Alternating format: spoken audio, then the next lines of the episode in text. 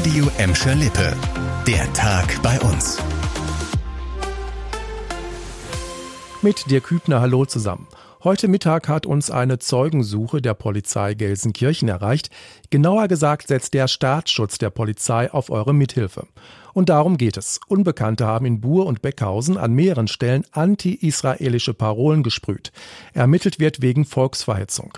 Beschmiert wurde die Gedenktafel der alten Synagoge, das ist am Hallenbad in Buhr, das Stadion Lohmühle an der Hugo-Straße, die Gesamtschule Buhr am Nollenpad und zwei Supermärkte an der Emil-Zimmermann-Allee. Gelsenkirchens Oberbürgermeisterin Karin Welger hat sich heute Nachmittag mit einem Statement gemeldet und die anti-israelischen Schmierereien an der ehemaligen Synagoge in Buhr scharf verurteilt. Sie sei entsetzt darüber, dass die Täterinnen und Täter dieses Mahnmal in Erinnerung an Entrechtung, Vertreibung, Pogrome und Massenvernichtung mit ihren Parolen verunstaltet haben. In unserer Stadt darf es keinen Platz für Antisemitismus geben, so die Oberbürgermeisterin. Die Täter müssen laut Polizei zwischen Dienstag und Mittwoch bzw. heute Morgen zugeschlagen haben. Die Polizei sieht einen Zusammenhang mit dem Nahostkonflikt und sucht Zeugen, die an den Tatorten etwas Verdächtiges gesehen haben. Die Telefonnummern der Polizei findet ihr dazu auf radioemscherlippe.de. In der vergangenen Woche hatten schon Unbekannte die Israel-Flagge vor dem Gelsenkirchener Hans-Sachs-Haus vom Mast geholt und gestohlen. Auch in diesem Fall ermittelt der Staatsschutz der Gelsenkirchener Polizei.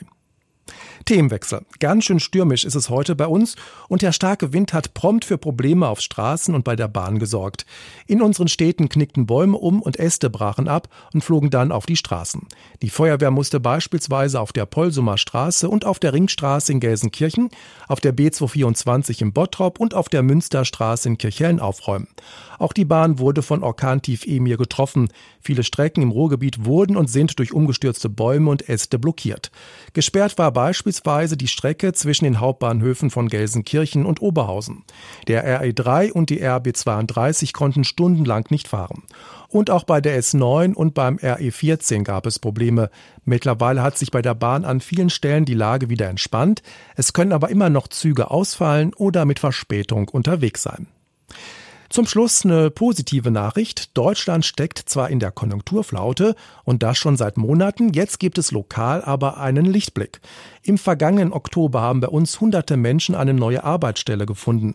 Die Zahl der Arbeitslosen ist insgesamt damit etwas gesunken. Heute haben die Arbeitsagenturen für Gladbeck, Bottrop und Gelsenkirchen die neuen Zahlen vorgelegt. Und die sehen so aus. Im Oktober waren knapp 28.300 Menschen bei uns arbeitslos. Das sind immerhin fast 300 weniger als noch im September. Bei den Quoten bleibt Gelsenkirchen mit 14,6 Prozent weiterhin trauriger Spitzenreiter bei uns. In Gladbeck liegt die Quote jetzt bei 10,4 und im Bottrop bei 7,9 Prozent. In den Betrieben bei uns fehlen vor allem Fachkräfte. Die Arbeitsagenturen weisen deshalb nochmal auf ihre Weiterbildungsangebote hin. Einen Beratungstermin könnt ihr jederzeit in den Agenturen bei uns vereinbaren.